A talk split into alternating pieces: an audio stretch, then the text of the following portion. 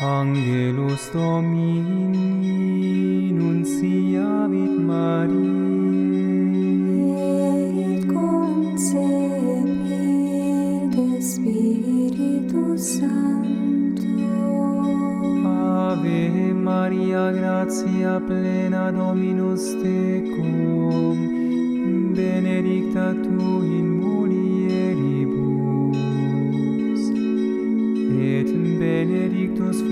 ventris tui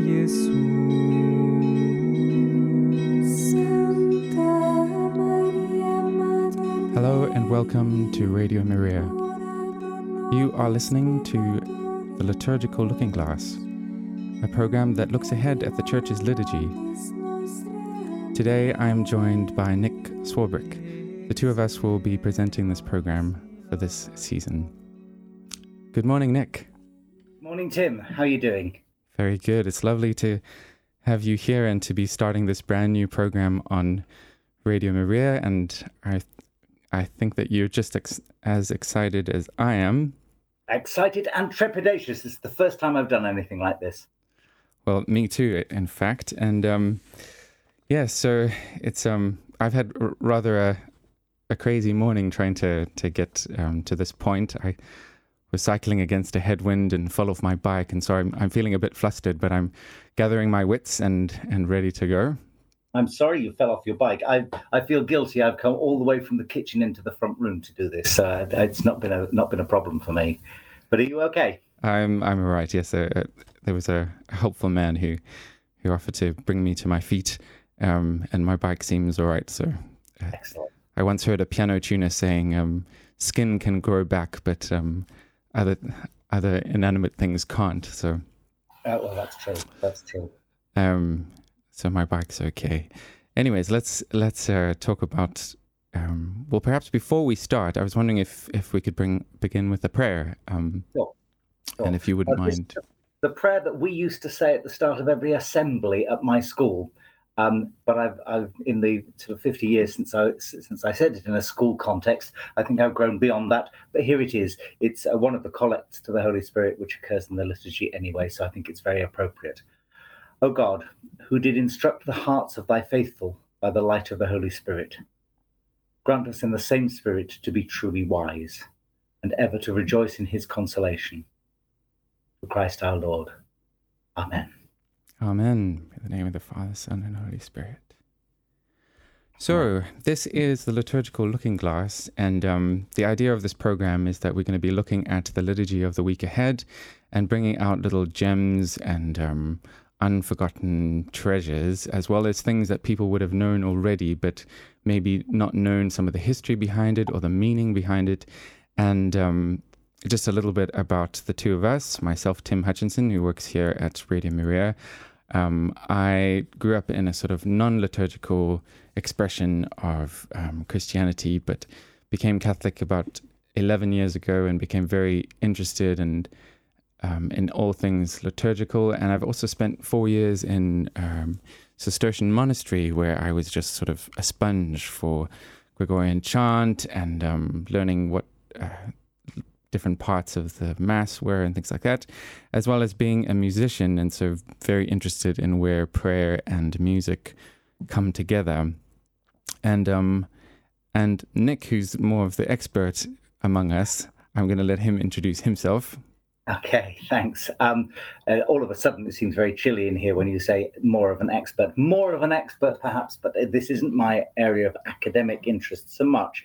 I'm a part time, uh, re- part retired um, education lecturer at Oxford Brookes University, where I specialize in children's literature and outdoor learning. But uh, when I first started out as a postgraduate researcher, I was looking really at the, the links between prayer, liturgy, and music on the eve of the Reformation. For me, those three things don't really disentangle very easily because um, prayer is one of those things that, for me, is very often best expressed through the medium of music. I, I think of it sometimes prayer is the boat and music is, is the stream that I'm floating along on. So very often I, I use music in my prayer or I uh, appreciate music when I hear it in the liturgy. And that's really where, where I've come to with this. we'll talk about. Uh, I suppose this is the point at which we do discuss how we met. Yes. Tim, do you want to do it, or shall I say where we, what what bizarre circumstances got us together? Well, I'll begin. Um, uh, I'm not sure if we've made this clear, but I'm broadcasting from Cambridge, and you're broadcasting from the other place, from from Oxford. and uh, I used to go. I was there before I moved here, and um, I used to go to the oratory and sing in the choir at the at the um, what they call the family mass on a Sunday morning. And um, one Sunday morning, I came out of mass and was in desperate need of a coffee because I'm very much quite um, a bit rushed in the mornings, and I probably came to to mass that one. So I popped into a little coffee shop um, around the corner, and was sitting at one of these uh, these benches that are right up against the glass, where you sort of sharing with people and kind of elbowing the the people next to you, and um, you had a very interesting book that that uh, sparked my interest, and it was that big blue CTS uh, Daily Missal. Ah, yes, of course, it was the Daily Missal. I was thinking it was the Graduale Triplex, but you're right, it was the Daily Missal because I'd been singing the psalm that morning at Blackfriars Family Mass, which is, uh, if you like, almost equidistant from the coffee shop. So we, we met on on um, uh, territory between the two, really, didn't we? That's right, yeah. And and that little, if, if for those who don't know Oxford, that little area is um, friends of mine call it the the Catholic Mile because there are just so many different places to hear mass um, on St Giles Street. If you start perhaps with, um, it's not St Giles Street, but it it, it makes a a straight line from um, Holy Rood all the way up to uh, St Gregory the Great. Yes, mean, you've got. Blackfriars, you've got St Benet's, you've got the Catholic chaplaincy, you've got the oratory. Um, so there we were. We met on the Catholic Mile, and um, began talking about liturgy and about setting psalm tones to, um, or setting psalms to to tones for for the mass and things like that. And um, yeah, I I didn't realize that a a radio show uh, program would come out of this, but here we are. Um, Yeah, that that's basically it, isn't it? We just sat and talked and talked and talked, mm, um, and it was it was that was a great morning. But then we've had similar mornings since, and from it has grown has grown the liturgical look, looking glass. Um, here we are today. shall we talk a little bit about why we've called it the the liturgical looking glass? Yeah, okay. This we we we thought of lots and lots of different ways of looking at it. As someone who lives in Oxford, I have mentioned the name of the place now. There we go. Um, uh, lived in Oxford for quite some time. The notion of the looking glass world or the or the Wonderland world is one that is is everywhere in in the tourist literature of Oxford. But we wanted to go beyond that kind of merely making this about um, Oxford and Cambridge and things like that to, to talk about what the liturgy does. There are complex ideas about culture, about ourselves that really are reflected in the liturgy, and also the other way on. We are reflected when we look at the liturgy, and this gave us the idea of um, l- looking at ourselves or looking at the liturgy and looking through the liturgy to something bigger, more numinous, and more wonderful, really. Yes, and I think uh, this uh, this idea of reflection is really lovely because we have this idea that all these spiritual mysteries that we will one day see in um, reality, we see them as reflections now. So there's that um, now through a glass dimly or a, a mirror dimly. That that scripture I think is from Corinthians. Um, and to think of the the liturgy as a sort of reflective surface or a looking glass through which we see deeper mysteries, I think is a is a lovely way of of um, of seeing it. Although this is a radio show, so you'll be hearing. Um, I think the liturgical sounding board is a little bit had different connotations, so we I didn't go in that direction. Well, I can't remember who it was who said that they liked listening to the to the wireless, as it was at the time. Uh, they liked listening to the radio because the pictures were better. And I think that, that um, maybe you know people will have will bring their own images, which I think is also a powerful way of listening. I, I like that very much. Um, all right, and uh, and also this is obviously not limited just to sounds, although we will focus on that. There's also, um, you know, gestures and vestments and um, different prayers and things like that that we want to uncover and present to um, the faithful and to enhance their appreciation for what's coming up in the liturgy. So let's speak about what is coming up in the liturgy. Well, Um, this is a good time for us to start this, isn't it? Because what we're looking at now is we're looking at uh, a change of season this next week. And we'll be looking at that during today's program, but also that will reflect what happens, what we discuss uh, during the rest of the season of Lent. Yes, and um, so one of the biggest changes we might say that um, is this Sunday we're going to be hearing for the very last time in a in a while the um, Gloria, and um, and maybe Nick, you can explain to us why that is. Why, or let's talk a little bit about the Gloria and the significance of this piece first of all. Well, the Gloria is that great hymn, um, that great Christological hymn, that hymn to Jesus, that to some extent marks the beginning of the liturgy. We have the, the introductory rite, the penitential rite, and then the priest, usually, unless a cantor is doing it um, for some reason, the priest turns to the people and sings glory to God in the highest, and everybody joins in. It's one of those moments that has has phrases in it that that almost always give me a sense of goosebumps. And that first turn to, you know, glory to God in the highest, I think is a wonderful way of, of setting the tone of why we are in church. We have done our uh, prayers of access, which is what they get called in some of the ancient liturgies, and then we begin with the meat and potatoes, if you like, of, of the liturgy, you know, the, the hymn to Christ. And I just love it for that reason. Now, the reason that it's not there in uh, Lent is kind of twofold. I think that people often think it's not there because we're being more serious and uh, we want to get rid of that joyful aspect. I think we'll come on to joy in a little bit, won't we? So Mhm. I, I, I'm going to shelve that one to one side and say that one of the reasons why the Gloria is not said during Lent is that Lent has become a kind of repository for older practices in the liturgy. And the Gloria was one of those pieces that really, really way back was only sung on very particular occasions.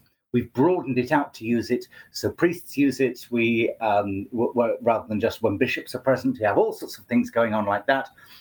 And I think the people really needed that that kick to start the liturgy. I Mm. like the shape the shape of the liturgy with the Gloria in it, but it not being there does make you think we're part of a longer tradition of how we worship, what we do, and it brings a certain solemnity. Almost the gap could be a silence, if you like, becomes that point at which we turn straight from our prayers of penitence, our prayers of sorrow, our prayers of access into uh, the, the liturgy to the thematic prayer, the collect after it. And it therefore brings the collect to the fore. That prayer that comes after it comes to the fore. But the Gloria is heard for the last time, um, apart from major major feasts, Mhm. um, uh, fr- from now on. Tim, have you got a Gloria that you'd like to share I do, with us? yes. So we're going to sing. We're going to sing. You're welcome to sing along. We're going to play a, uh, uh Gloria, an English one. Um, we decided, based on the uh, fi- number fifteen from the Roman Gradual. Um, and um, yes, let's let's stop talking and just go straight to it, and then we can discuss it a little bit more. But here we go.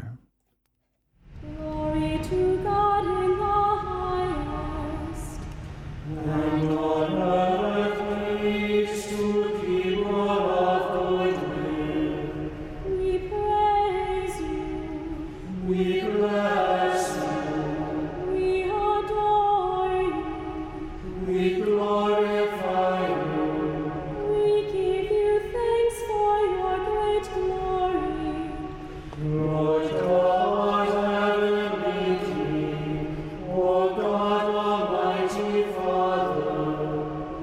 Jesus.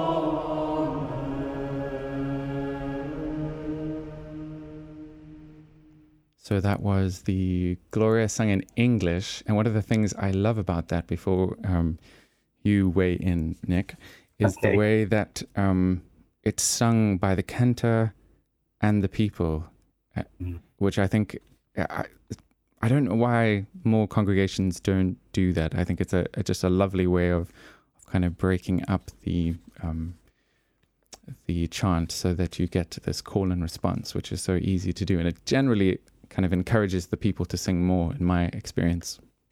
Yes, I think when we uh, when we come back to uh, a series, uh, a season when we could think about the Gloria more, we might want to look at some performances of the Gloria because I think it becomes a very, a very much a performative piece. Here, because you've got the cantor and the congregation, I think you have a time to pause each time. You know, as the person that would be that cantor at the at the nine thirty at Blackfriars, uh, it becomes that sense of just a little bit clearer.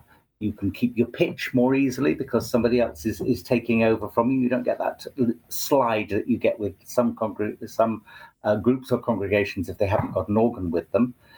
But it's that sense again of being able to listen as well as join in, which is really at the heart of a lot of Western liturgy. If you think about it, it's there in the Psalms. It's there in those lots of those responses where the priest says something and you say them back. There's lots of dialogue going on. This makes this a dialogue hymn, and I think it works very well. Call and response is actually what we've got here in, in a very ancient form. hmm Yeah. But I mean, we're getting getting to the point where the Gloria will not be sung. We're also getting to the point where there's another word that we don't say. That's right. Um, I, I have described this to Tim in the past um, uh, as that time. We're now in that time that I think about about as the liturgical pancake day. There used to be a point where the Alleluia was not sung earlier in the penitential season, uh, so before Ash Wednesday. But now Ash Wednesday marks that point where the Alleluia is not sung, apart from on very specific occasions.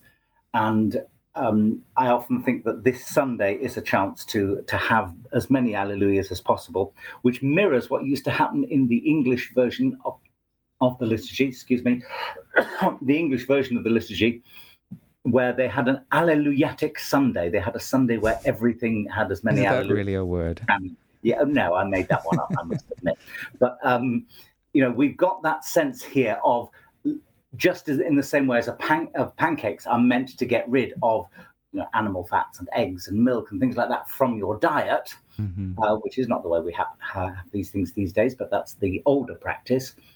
Here, we could see this next Sunday as a Sunday to, you know, get rid of all our alleluias, to Mhm. get them out of our system for a little while.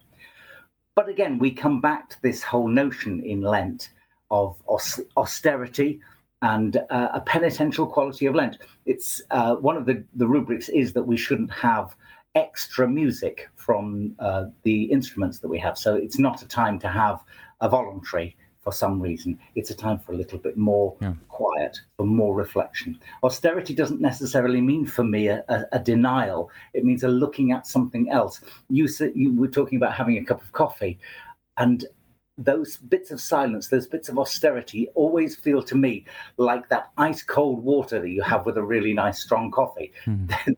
you need the ice cold water, that clear water, just to help you savor what you have at other times. And Yeah. so we've got this liturgical pancake day on Sunday, where certainly in the music that I've got organized for our, our congregation, we'll be finishing with Alleluia, Sing to Jesus. I And- think it's probably a way to go. I think there's also something wonderful about having words that are good and beautiful, which you decide to refrain from using at certain times, because um, often we can be pur- puritanical and say, you know, there's certain words that we cut out of our vocabulary that are bad, um, which is a wonderful thing to do. But then to have certain words that you cut cut out of your vocabulary because they're too too holy or they're not appropriate for a certain season, it puts you in a um, certain frame of mind. And one of the things you and I have decided that we're we're going to try and do is we're trying not to say Hallelujah during the season of of um, Lent on this uh, program at all. So we we need to get it out as much as possible today. Um, Yes. So that we don't do it then. And I'm sure you have some funny stories of of Alleluias slipping in in Lent at, at times when they weren't supposed to. But well, um, one, yeah, you go go on. go for it. well, one of the ones that, that often catches me out, and I know it's caught other people out, is that we've got that wonderful hymn, Let All Mortal Flesh Keep Silence, resolutely in D minor, kind of sonorous piece. And everyone thinks, oh, this is great. This is just what we need for Lent. Except it catches you in the last line, Alleluia, Alleluia, Alleluia, that the angels are crying. and at that point, you can see it coming. You know, someone has it during Lent, and you're thinking, no, no, no, no, what are we going to do? And of course, you can't do anything. There it is in the text. Yes. Um, I did once hear in a workshop rather than a litur- liturgical space, so it's not quite as awful as it sounds, of somebody just taking a, uh, an ordinary set of hymns and getting people to hum or whistle, not, as I said, as a liturgical practice. But the idea was just to let people see how often we use these words. And if we use them very often, does that mean we don't actually appreciate them? Mm. Uh, Alleluia, as as uh, Thomas Merton wrote at one point, is a song of the desert, and I'll come back to that perhaps at some point, uh, possibly when we're out of Lent and we're not actually thinking uh, of how we're going to get round not using it during the program. yes. But Tim, you your your monastic formation gives us a, a very interesting side to, side to this about the joyfulness of Lent, and I think Yes, you um, too. Yeah, so apart from the fact that you don't have any Alleluias during Lent, and some communities are so strict that when they are practicing for the Easter liturgy, they won't even um, say the Alleluias in the um, in the sanctuary, which I think is such a beautiful, or inquire rather, which I think is such a beautiful thing to do. Um, and also, they will have um, parts of the liturgy where Alleluia is an antiphon, but they will have something else there with the same syllables that they so if you are visiting the community, as I once was doing um, on the Isle of Wight, suddenly this Alleluia comes up and everybody says "Praise the Lord" or something like that, and you you're completely caught off guard, which is um, rather funny. But um, yes, I wanted to speak a little bit about joy, and um, I'm gonna give a quote from the Rule of Saint Benedict on um, Lent. So let's see here. I've got it here. If I just make it a bit larger. Um, so this is from the Rule of St. Benedict, chapter 49. It says, During these days, therefore, we will add to the usual measure of our service something by way of private prayer or abstinence from food or drink, so that each of us will have something above the assigned measure to offer to God with his own will, and then with the joy of the Holy Spirit. In other words, let each deny himself some food, drink, sleep, nevertheless taking, um, sorry, talking and idle jesting, and look forward to the holy Easter with joy. And um, I was told that I think this is the only place in the Rule of St. Benedict where the word joy is used, and it's used twice, and it's to describe Lent and the, the anticipation that we have in the Holy Spirit, um, that joyful longing for uh, for Easter. And I must say that I do find Lent an incredibly joyful season. It, it it's not the same kind of exuberant Alleluia joy, but it, it does have this kind of smoldering, uh, austere joy, which is um, it's probably also the first season that I really felt like I began to understand what the liturgy was doing and um, and experience this deep joy. But that's something we can perhaps talk about at another stage because um, I'd love for us to get onto some music again. So, shall we talk about some some Lenten hymns? Yeah, absolutely. Um, uh, for for anyone that hasn't quite got what we're doing this morning, we're wanting to mix music, discussion of liturgy, and actual presentation of some music. So I thought we'd start, if if that's all right. I mean, with this what we planned, but with the Attende Domine, which is a hymn that um, I recognised from a, a while back, and in fact, the first time I ever saw it was at the back of my dad's old missal, and I thought, "What's this about?" I didn't even know that there was music to it. Um, it doesn't actually formally appear in the liturgy. It's not a place that we we there's not a place that we'd normally put it, but I've known it be used um, as a substitute hymn in um, uh, for, for Vespers during during Lent. It's a responsorial uh, hymn, if you like, almost in the same form as a, as a proper carol. So it's got a chorus to it, but I suspect that probably means that it's a um, it's a processional hymn originally. I've checked out on the internet, and there's an interesting bit here where lots of people say that its origin is from the Spanish Peninsula, from the Mozarabic rite, but everybody's saying it and nobody will give me any uh, actual sources. If i find somewhere i will uh, i will tell you about it. I think that that repeated tone uh, does suggest to me that uh, that repeated chorus rather does suggest to me that just like that gloria that we just heard it is cantors singing the verse and everybody singing the chorus. But tim you've got a, a version you want to want to share with us. Yes um I think we're going to start with the Latin version this time yep. and, and listen to a little bit of it. And and um, if anybody does have more information on the apparent origins of this uh, hymn, please do send them to us because we were looking for um, primary sources, but we couldn't find them. But here it is, Attende Domine.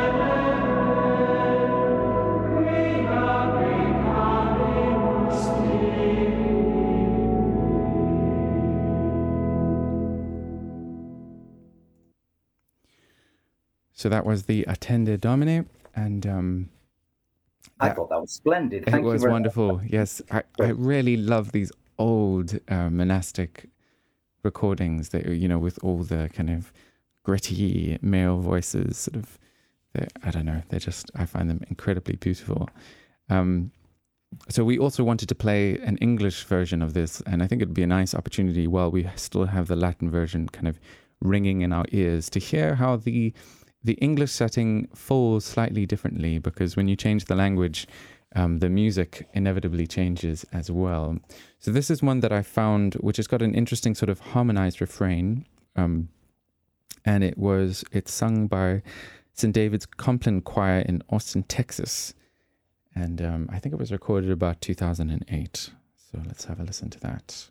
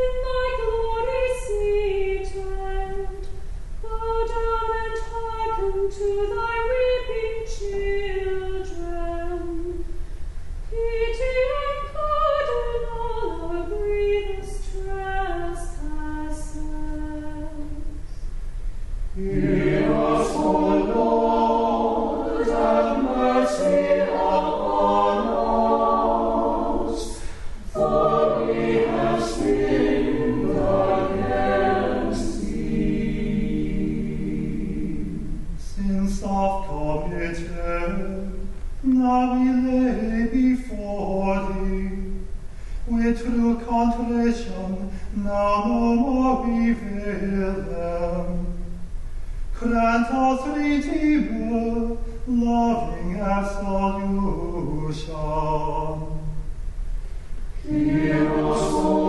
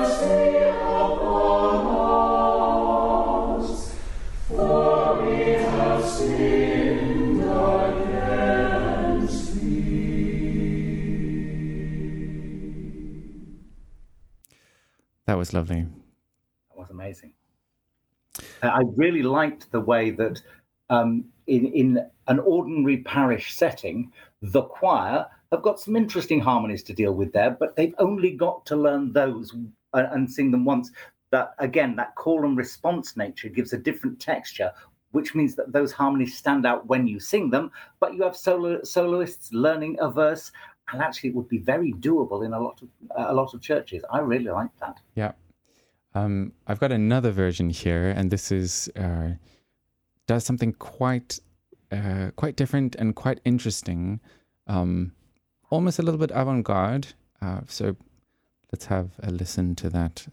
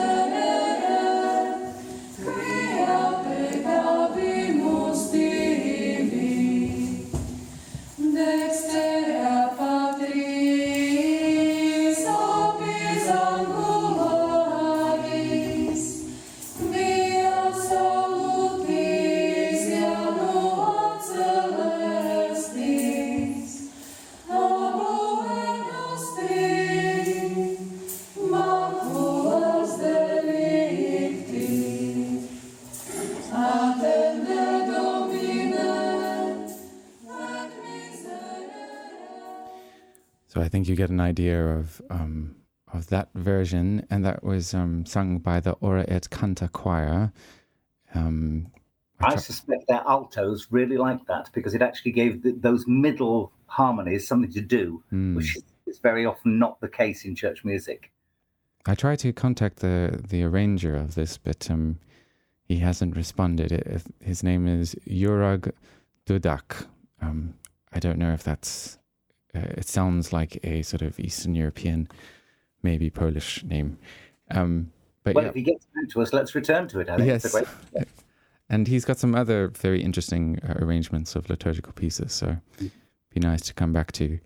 Um, yeah. So, I mean, this is probably. An, Can I just pick up one thing from from this? And Sure. that is there's there's a wonderful set of lines. One good thing about the the Latin hymn is that the way that Latin works is you can you can get an awful lot into a very very small number of words, and the the line about contrition in verse four, contrito corde pandimus occulta, will show forth the hidden things with a with a um uh, with a contrite heart.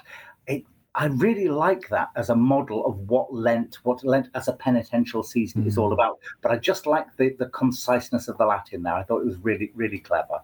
Yeah, yeah. I mean, I don't. My Latin is is uh, very very small, but that's well, I'm of... cheating because I've got the text in front of me, Tim, so don't worry.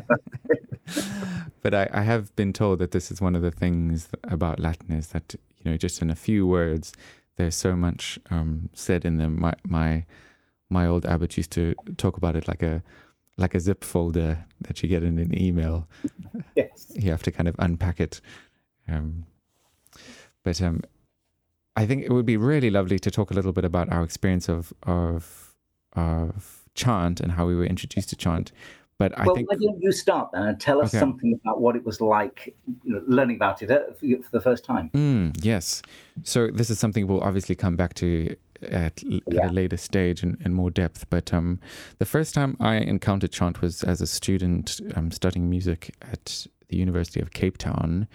And um, I, there was a Redemptorist priest who was studying music with me. Um, I didn't know that he was a Redemptorist priest. He, he just, I thought he was just another um, layman like myself. Um, but one day he he just decided to kind of explain to me the thought behind Gregorian chant um, because we were talking about church music. And it was fascinating for me to hear um, that there was a whole theology that was embedded in the very fabric of the way that this music is, is set about, that the, the word, um, the text dictates the, the way in which the music um, rises and falls and the speed and um, and that it really has this centrality of the word just as you know in the sense that Christ is is is central the in that um, if you can see that the illusion that I'm making there and um, I wish I could remember exactly how he described it I mean I've I've I've had all kinds of other uh, sort of forays into into chant since then where I could I, I could talk about my own um, sort of theories about it. But that that was very striking to me that the, the early church music was not doing what what Martin Luther did, which was to take the kind of um, pub songs of his day and put um, you know church uh, choruses to it. Um, it it it's a music that grew up in the heart of the church um, with a theological kind of uh, underpinning that was was driving it. Even the scale is something that is, uh, you know, the the way that it's tuned was supposed to be representing a theological idea. Yeah.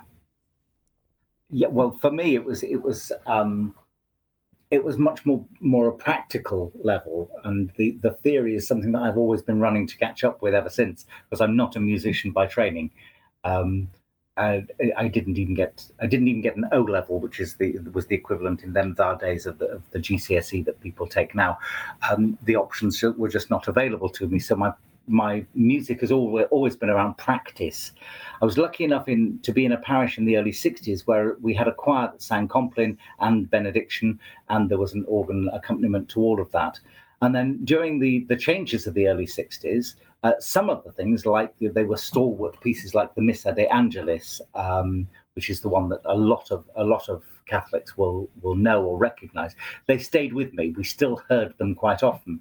Um, I rediscovered the Salve Regina, however, which had you know I hadn't really heard for years and years when I was at a very boring bit of a choir practice where I wasn't needed, and I was leaf- leafing through a book called Plain Song for Schools and found it and suddenly remembered it. That was when I was about twelve. It was just before my voice broke. I remember that very painful experience. Um, um, well, it broke during during mass, and that was a, a very that was very interesting. I'll tell you the story another time. But I moved from being a soprano to being an alto, and then from an alto to being a tenor within the space of about an hour, which was quite. um, but the Salve Regina was one of those pieces that I, I remember during the practice. I said to the organist, do you know this piece? And he said, oh yeah, we all know this piece, and I didn't, but I remembered it from from you know when I was when I was little, Yeah. and it had an appeal simply based originally on nostalgia. Yes. Then when we moved into a, uh, to North London, and I was close to a Benedictine parish where they had a chant mass, I used to go to that and join in and learnt from Dom Willibrord everything that I kn- knew at the time about how how chant worked, and he was passionate about how we counted and about uh, the, the speed that we took things and how expressive it could be. Mhm. Because I think the word being central to the performance of, of chant means that you do need to know and understand the words to a certain extent. Right.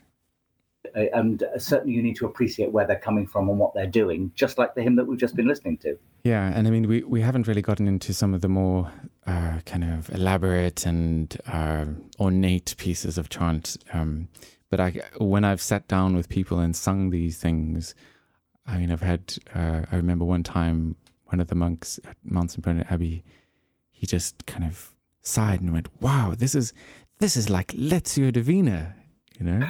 Because- yes, absolutely. that's what it feels like the the the somehow the text is just coming alive um but we, we need to press on because we're not going to be able to get through the music we want to get through in this in That's this true. episode Shall we, So, shall we move now to another Lenten hymn then? indeed we must Um, the hymn that I remember from college times as much as anything, I used to help run a, a chant mass um, where we provided the music uh, at Magdalen, largely for people that weren't part of the foundation choir. Um, one of the things that we, we used to do was experiment with some of the early music that was available. What I'd like us to look at now, if we could, is the uh, Lent hymn Ecce Tempus Idoneum, which um, has various it's, it's had a, an interesting shelf life. It was the Vespers hymn for the Sarum Rite, for the English version, if you like, of, of the Roman liturgy oh wow in the later Middle Ages. And um, it's known there as Now is the Healing Time Decreed. hmm It's known through that practice and through the English hymnal, which was the, a great uh, move towards re, uh, reintroducing chant to an English congregation, largely from an Anglican uh, English congregation. But it also comes up because of the recurring interest in early music, particularly English church music, and again uh, surfaces in about 1939 in a collection of Tudor church music. It alternates the chant, very austere, very uh, plain. Um, I'm not going to. I'm trying to avoid the word plain song, but uh, Mhm. we'll, we'll come back to that another time, I'm sure. Um, and what we what we've got here is we've got an organ improvisation by Thomas Tallis, alternating with a uh, with ch- verses of the chant hymn. Shall we just listen to that? yes let's do that Ecce tempus idoneum,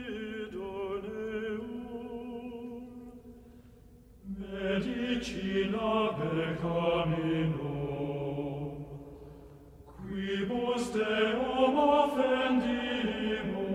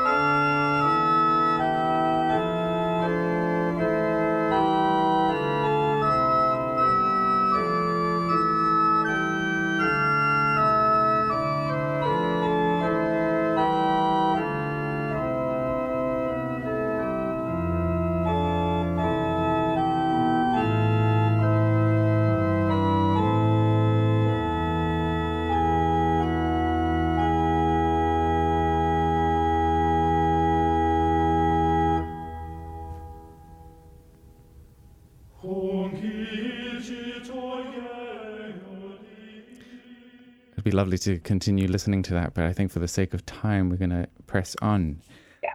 um, one of the things I wanted to do is to actually read these these um, English lyrics because I thought that would be quite um, profound and, and powerful. You you wanted to say something about them. Well, I, I thing is, I really like the English hymnal translation, partly because that's the one that I've sung the most. Um, the English translation deliberately harks back. It tries to sound like it's a it's a, a Tudor Tudor hymn itself, which actually it isn't at this point. But there are lines like "Who always merciful and good has borne so long our wayward mood, nor cut us off in spare unsparingly in our so great iniquity." I like the cadence of that. Mhm. The translator has been genuinely sympathetic. I think it'd be worth us, uh, if if that's all right, alternating. let's do and- it. and reading it. Off you go then. All right. Now is the healing time decreed for sins of heart and word and deed, when we in humble fear record the wrong that we have done the Lord. who always merciful and good has borne so long our wayward mood, nor cut us off unsparingly in our so great iniquity. Therefore, with fasting and with prayer, our secret sorrow we declare. With all good striving, seek his face, and lowly hearted plead for grace. Cleanse us, O Lord, from every stain. Help us the gifts of grace to gain, till with the angels linked in love, joyful we tread thy courts above. We pray thee, Holy Trinity, one God, unchanging unity, that we from this our abstinence may reap the fruits of penitence. Amen.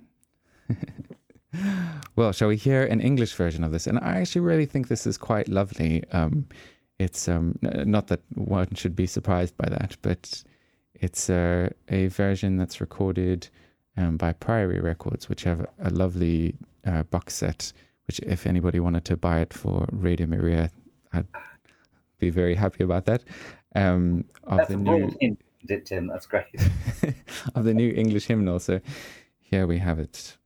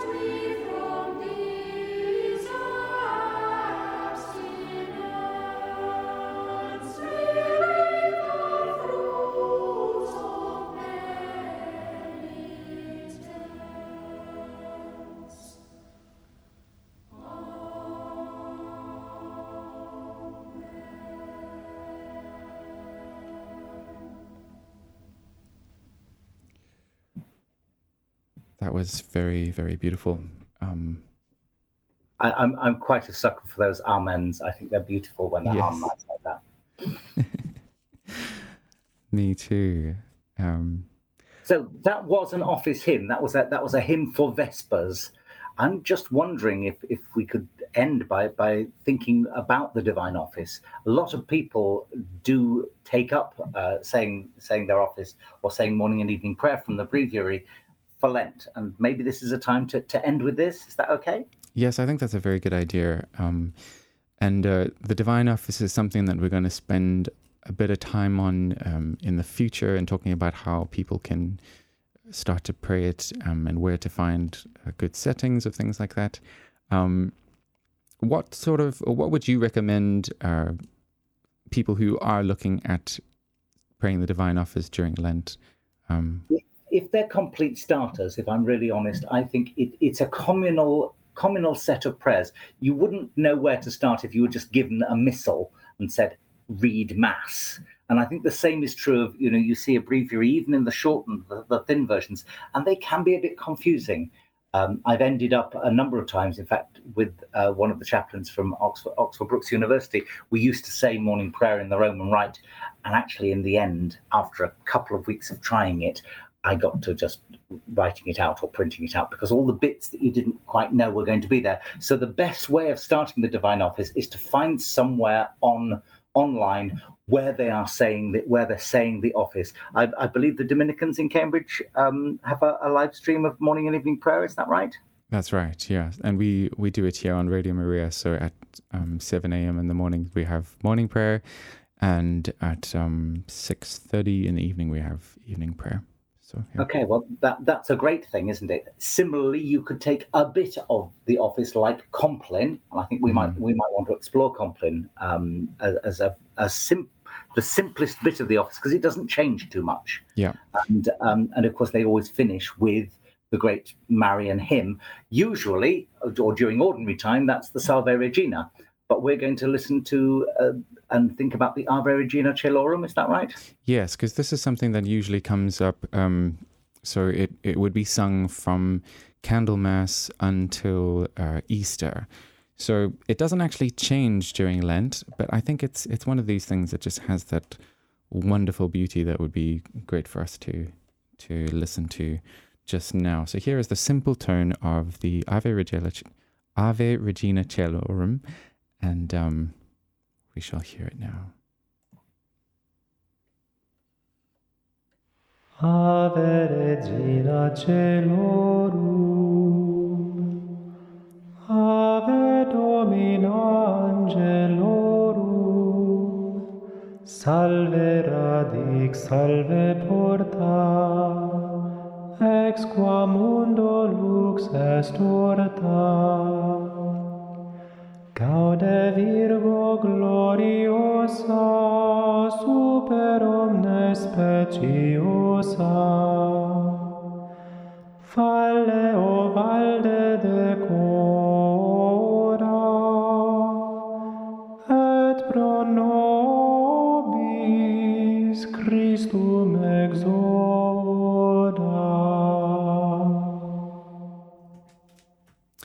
So there you have it. Um, and that is something, to finish with. yes, and very easy to learn if anybody wanted to learn it. I was going to mention that um, if you want to find these Marian hymns and sing them, you can get them on a website called um, Gregorian chant hymns.com. And um, they have the Gregorian chant there with a recording of them by either Pluscarden or um, the Nuns of St. Cecilia, which are two just remarkable um, choirs for learning play chant with, which is good fun. And you, you also notice, I think, the way that that played with the, the sonority of the church it was being sung in. And Mm. we, we'll come back to that at some point because I think that really does add to the, the power of these things. Yeah. Well, um, there were some other hymns that we wanted to talk about um, that are very much in the Lenten uh, canon, but we're going to speak about that next week, um, Friday, the same time. So do do join us for that. Um, Nick, it's been so lovely um, starting this uh, program with you, and very much looking forward to having you join next week for the liturgical looking glass. Cheers, Tim. Bye, everybody. Goodbye. Ave Maria, gratia plena Dominus tecum. benedicta tu in mulieribus. Et benedictus fructus ventris tui Iesus.